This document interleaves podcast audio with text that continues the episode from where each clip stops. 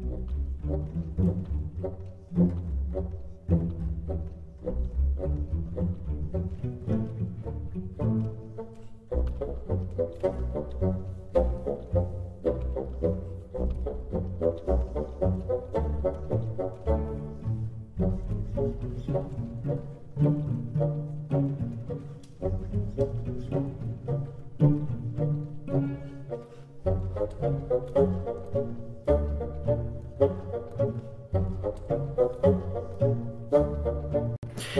Right, so now we're moving on to the second part tonight's this next segment, the outer darkness, and this is in the book I released, um, the hidden wilderness. I can't even remember the title of my own work, uh, the hidden wilderness. I think I need more coffee.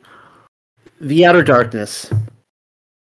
Nearly every theologian on the planet that is not a Freudian slip will disagree with me regarding the whereabouts of the outer darkness and know that wasn't a glitch. The, the spinning, wobbling globe, which so many people hug to their bosom like comfort food or a nightlight, is that location, according to my best estimate. We're living in it. Oh, I'm very willing to be wrong. I mean, who wants to live in the outer darkness, right? It's not really something that I could know for certain all I'm doing is putting the puzzle pieces together on flat Earth topography, and the picture sure is coming together nicely if I do say so myself. Only recently, I asked you to pull the ecliptic dial off the Prague clock and lay it over the moon map. Now, I say only recently, it was like a chapter or two ago in the book, all right? So we're following chronologically here in the book, but just as a quick review, I, I showed how uh, uh, the, the, the moon, of course, has a map on it that you know the our realm, our our our side of the realm, but what you would call the AE map is like maybe half of it of the greater realm. It's more like a third. Uh, but we might be the thirty three percent. You know, thirty three degree, right? We might be the thirty three percent uh, land of the uh, thirty three. Uh, you know, percent of the fallen angels, um, and that I kind of think that that's the the point of that magic number, who they're actually worshiping, the thirty three percent only a portion of our greater realm could be read at any one time. If you if you happen to lay it down upon its current coordinates, which is to say in league with the circuit of the sun and the moon, then the circle of our known world remained visible, whereas the greater realm was concealed by the crescents.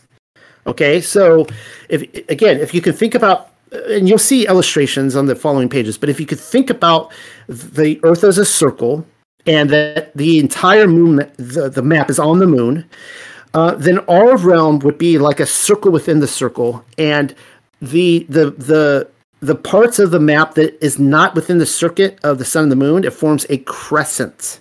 All right. Hopefully, you can all kind of envision that in your head.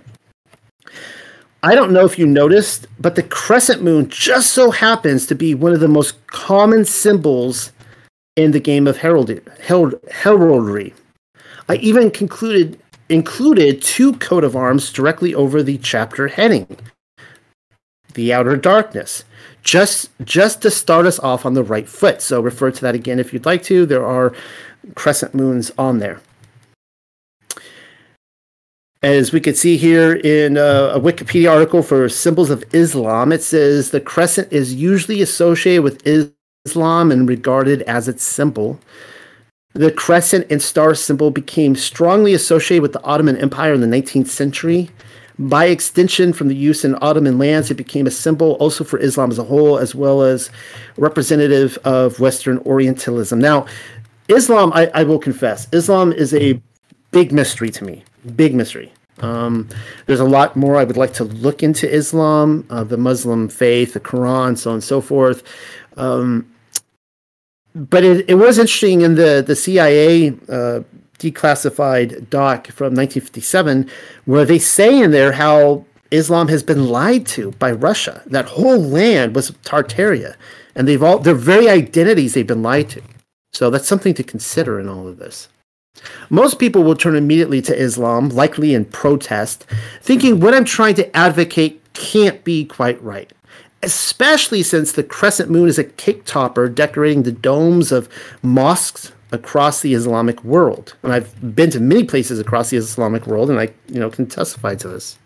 Well, then the controllers of Islam have just as much right to play the controlled opposition game as the Pope of Rome and the controllers of the other prime religions. But there is something that you should know. Though it is true that the crescent is allied with Islam and regarded as its symbol, it is a recent association, thanks in part to the Ottoman Empire in the 19th century. That would be the 1800s. Only afterwards did it become a symbol of Islam as a whole. That little known nugget of information only took me a moment to look up. Wikipedia lays it out in one of its articles. We are not told about the mud flood reset, but they needn't have to. The lights went out on the world stage, and when they turned on again, the Muslims were cradling it, the, the crescent moon, in their lap. Like I said, controlled opposition. Get used to it. The crescent is something that I think about often nowadays, especially considering it's on the flag of my present home state, South Carolina. It is indeed difficult going anywhere without the wind flapping you in the face with it. But most people don't realize is that the modern flag wasn't adopted until January 26, 1861. That would be the start of the American Civil War, which would line up with the formation of the Confederacy. It is during that assembly meeting when they added the palmetto, because we are, of course, the palmetto state. Not the crescent moon state, we're the palmetto state. I'm not sure why they added the palmetto, but if I had to guess, it was to give the federal government, as well as Lincoln's federal income tax, the finger. I will remind you that the present flag is the Confederate flag. Apparently, cancel culture hasn't caught on to that yet. They'll get there once you know, their education, they're a little slow in this kind of stuff. I probably should have said that in the video because all it takes is one to hear it. Prior to that, the crescent had already been a prominent feature, technically the flag's only feature, when South Carolina was a leading member of the 13 colonies. William Moultrie, we have we had a fort named after Moultrie, is accredited with the design in 1776. He employed it during the defense of Charleston. The Brits shot it down. Uh, a sergeant, William Jasper, raised it up to rally the troops, and the rest is history. Why is liberty stitched into the crescent? I know what liberty is, but do you know what liberty is? It just so happens to be scribbled precisely where the hidden wilderness resides. And so, what were the original flag makers attempting to convey with a message such as that? Considering all that we've learned, it's difficult not reading between the lines with something like that. Even among my own hidden wilderness crew, the mere idea that we are residing within the outer darkness will not always be easily accepted, because who wants that? I have been told that the Prague clock proves us to be in the lit portion, whereas the real estate symbolized by the crescent is the dark, but that is not how the light of the moon works. Just looking up at the next waxing crescent, uh, just look up at it, why don't you? Or waning for that matter. It is not difficult to see what portions of the moon are lit. We're not residing in the lit portion. No, we're in the dark. Telling someone that they reside within the circle of the crescent coat of arms isn't necessarily a compliment. I totally understand that we have a sun to light up the skies some of the time, but that just plays right into the hand of the Shadowland allegory. Plato's cave and all that. Everything is but a shade of the true heavenly reality. This goes way back to the mystery religions. And of course, Plato was just giving, getting his information from Egypt and, and Babylon and so on and so forth. This goes way back. That from the very beginning, they, they would talk about how the sunlit land is actually the Shadowland, right? It's all it's it's not the the, the true form. The the moon giving forth her own light should be your first clue. She doesn't need the sun, despite what the Copernicans might claim. Likewise, every hidden wilderness reference that I can find insists the blessed land is somewhere on this earth, well beyond the sun's horizon, but that it is also illuminated from a source far brighter than anyone in the sunlit world could imagine. We know the light of the world and who that is, and that the darkness does not recognize it. But also, the fact that the self giving light forms a crescent is easily explained. And I will if you'll let me. So we see here Genesis 1:16, and Elohim made two great lights, the greater light to rule the day and the lesser light to rule the night. He made also the stars. And then we see in Matthew or Matthew 24:29, Immediately after the tribulation of those days shall the sun be darkened, and the moon shall not give her light, and the stars shall fall from heaven, and the powers of the heaven shall be shaken. But then I just realized something. I told you the moon gives forth her own light without backing up the claim. Somebody is bound to complain from the astronomy club. Say no more. I have included Moshe's account of creation as well as Yahusha's prophecy of a coming tribulation, and nowhere do I see a rock doubling as a reflector. Then again, show me an actual ball that does what the physics people claim.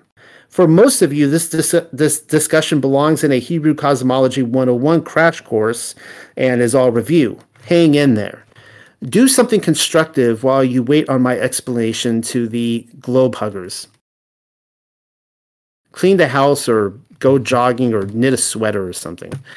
You know who we're dealing with. Thank you, the management. I have heard many ball lovers claim Mashiach didn't have the time to educate people about cosmology, and so he simply agreed with Moshe so as not to argue. I actually hear, I read this a lot. It's pretty hilarious. Like people are actually claiming, "Oh yeah, yeah, Yahusha he knew better, but he just he he didn't want to uh, go you know argue with their arrogance."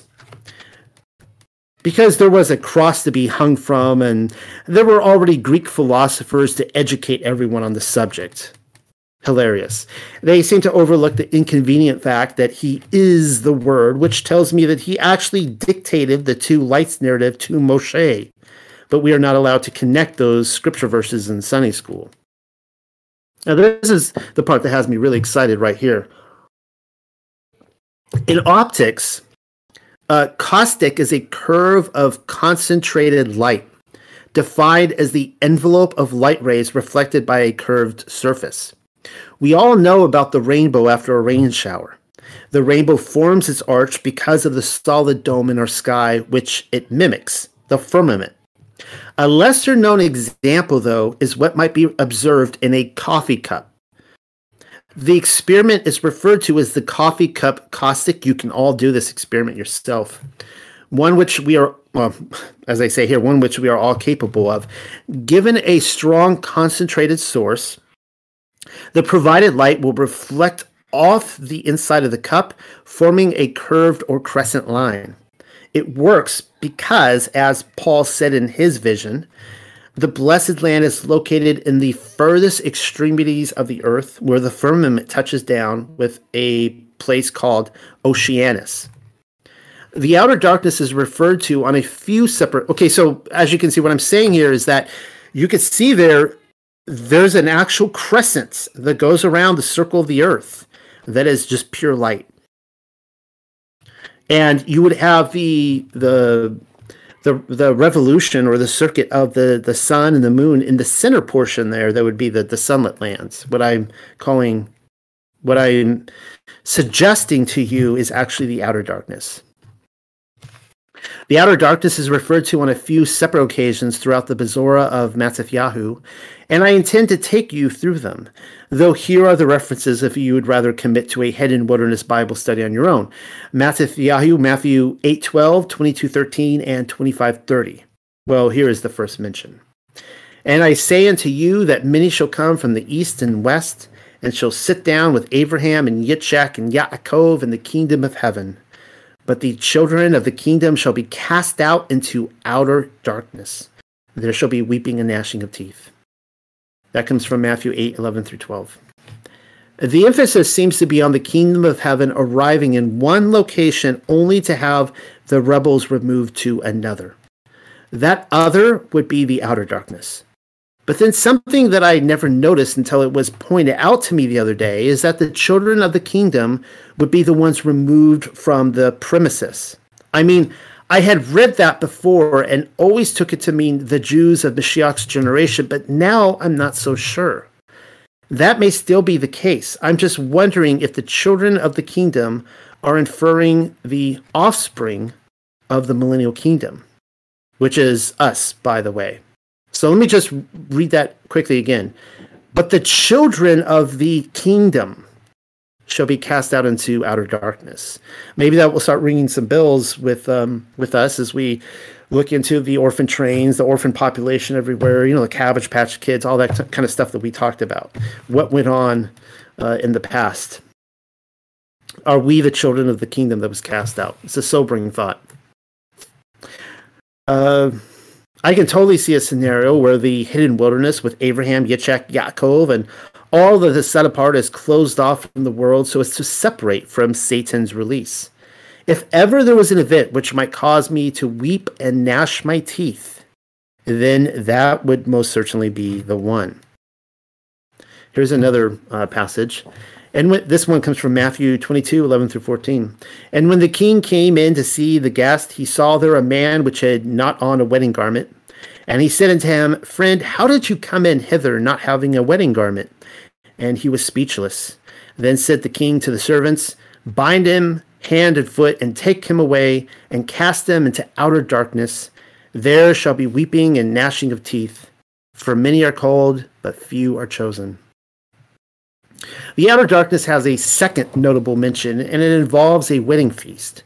A man is found standing among the guests, but without the proper attire. When the king asks ask how he has arrived without a garment, the man is speechless. I am of the opinion that the wedding guests are dressed immortally with or in immortal attire with the Ruach HaKodesh, which, if I recall, was noted earlier when commenting upon Zosimus's visits. So if you're in this group tonight or listening on YouTube land or wherever, uh, that was a past video I did on the hidden wilderness. Uh, I think I called it um, like the hidden wilderness and Satan or something like that. These would be the very people, uh, the very purple robes which Adam and Chua were vested in before, well, removing them. It would explain why the guest didn't have the faintest clue why he wasn't clothed in the like, and may not have even known until that awkward fact was pointed out to him that he was in fact naked of the Ruach HaKodesh. It's not like he'd forgotten to pick the choir robe up from the dry cleaners. In any ways, it seems pretty clear that the wedding is taking place in one precise location. It definitely it's definitely not heaven, and I would have said the whole of the earth was the venue at one time. But then, after everything we've gone through, forming a mental image shouldn't be too difficult. One man is being removed in this scenario, and not millions upon millions or even billions of them. He had entered a premises where he didn't belong. Even gotquestions.org is pressed to admit that something is amiss in the hidden wilderness, uh, not the hidden wilderness, the outer darkness discussion. Nearly all theologians claim the outer darkness is a, ref- is a reference to hell. But apparently not, that's not the case this time around with the Intelnet Q&A people. Here's their direct quote. Perhaps the place of judgment is pictured as dark, because the absence of God's cheering presence. It then follows with several Bible memory verses. For once, I find myself in agreement with them in, with Got Questions. Usually, I completely disagree with them. The outer darkness is a place of consciousness. It isn't Sheol, and it doesn't appear to be the abyss, nor does it sound like the lake of fire. Sheol is is dropped into the lake of fire in Revelation 2014 once and for all. Death itself is done away with. The destruction is irrevocable. It would be indeed strange for someone to be tossed into the lake of fire only to die and go to Sheol, but then be extinguished once and for all in the lake of fire. Nor have I ever seen a single reference to the lake of fire being a place of darkness. The Got Questions crew is absolutely correct in suggesting a place of darkness, kind of like the world we inhabit today. And like I said, they include Bible verses. Let's look at them. Uh, this comes from Psalms 104, 29 through 30. You hide your face, they are troubled. You take away their breath, they die and return to their dust. You send forth your Ruach, they are created and you renew the earth. Good verse. The hidden the hidden darkness is quite possibly a, a place, or I should say the outer darkness, but also the hidden darkness, is quite possibly a place where Yahuwah Elohim hides his face. And that that lines up with the idea of what I was putting forward with Zion, uh, the, the mountain of Zion, where I, I made the connection with Mount Sinai and the the pillar, the cloud would come down, the pillar of fire, the cloud by night. And the same pillar was, if you recall, was complete darkness to Pharaoh and his army. And he came down to wipe them out in the Red Sea to corner them there. It was darkness for him, it was light for Israel, right? So you could have complete light on one side, complete darkness on the other. Uh, where was I? It may even be a state of mind. The reason I can say this is because of the passage which the Q and A, the Bible Q and A people follow up with. This then is the message which we have heard of him and declare unto you that Elohim is light and in him is no darkness at all. If we say that we have fellowship with him and walk in darkness, we lie and do not the truth. Yochanan Rishon, that would be 1 John 1 5.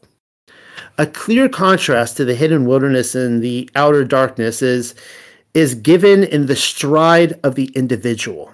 It is not where he is walking so much as in how he is walking.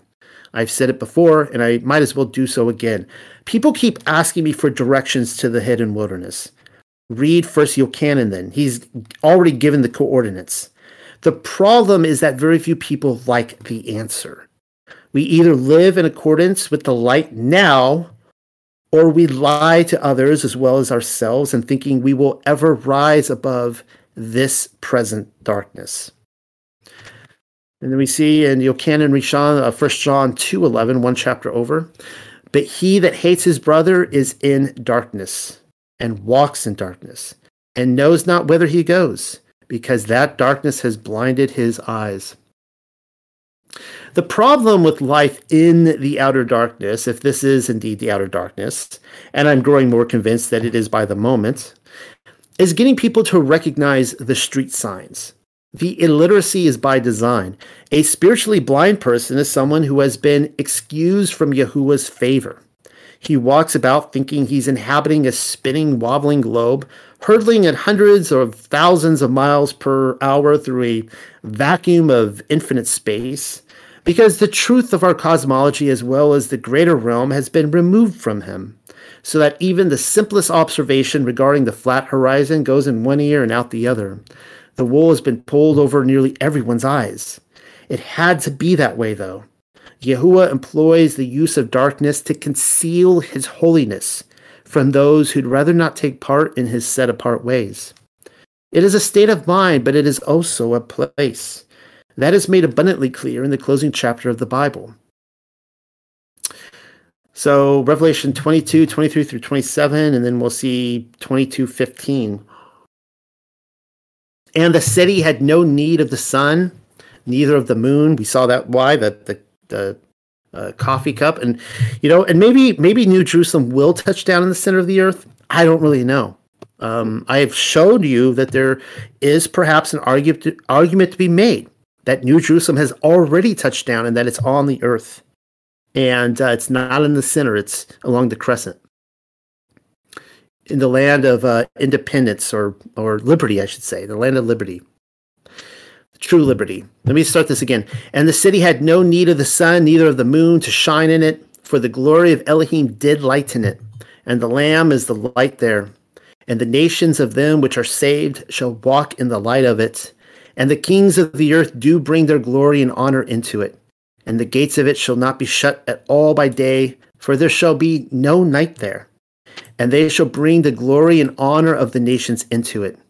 And there shall in no wise enter into it anything that defiles, neither whatsoever works abomination nor makes a lie. But they which are written in the Lamb's Sefer of life. And then jump over to verse 15. Blessed are they that do his commandments. Well, there it is. That they may have right to the tree of life and may enter in through the gates into that city. So, who has a right to the tree of life? Those who believe that Jesus historically existed? Wrong answer. The people who do his commandments. It, couldn't be any more clear. For without are dogs and sorcerers and whoremongers and murderers and idolaters and whosoever loves and makes a lie. Not just those who make a lie, but those who love a lie. Light that pipe and smoke on it for a while. whosoever loves a lie. We know a lot of people out there like that. The context of both of these verses is NY. That's not New York. I'm not referring to New York, I'm referring to New Jerusalem. Nothing impure nor abominable can enter the city, and we have already seen those who lie in First Yochanan. They are walking about, about in the darkness, completely clueless to the light. The other thing which Yochanan mentions are the sorcerers, murderers, idolaters, whores, something about dogs, those are unclean animals, and there are the liars again. The liar, liar, pants on fire part once again reminds us that they may be self illuminated, but they are still wa- they, but they are still wandering around, slapping for a light switch in the dark. I'm getting the impression that they're still living. Are you getting that impression? Because I am. These aren't dead souls in Sheol. I have long felt this way. It, it's just, it wasn't until rather recently when I set out to uncover the outer darkness and I realized what is happening here the sinners aren't just sitting around in a ditch upset at the fact that nobody is sending them an invite. No, it's not like that at all. After everything we've been through, I shouldn't even have to explain this to you. They haven't the faintest clue.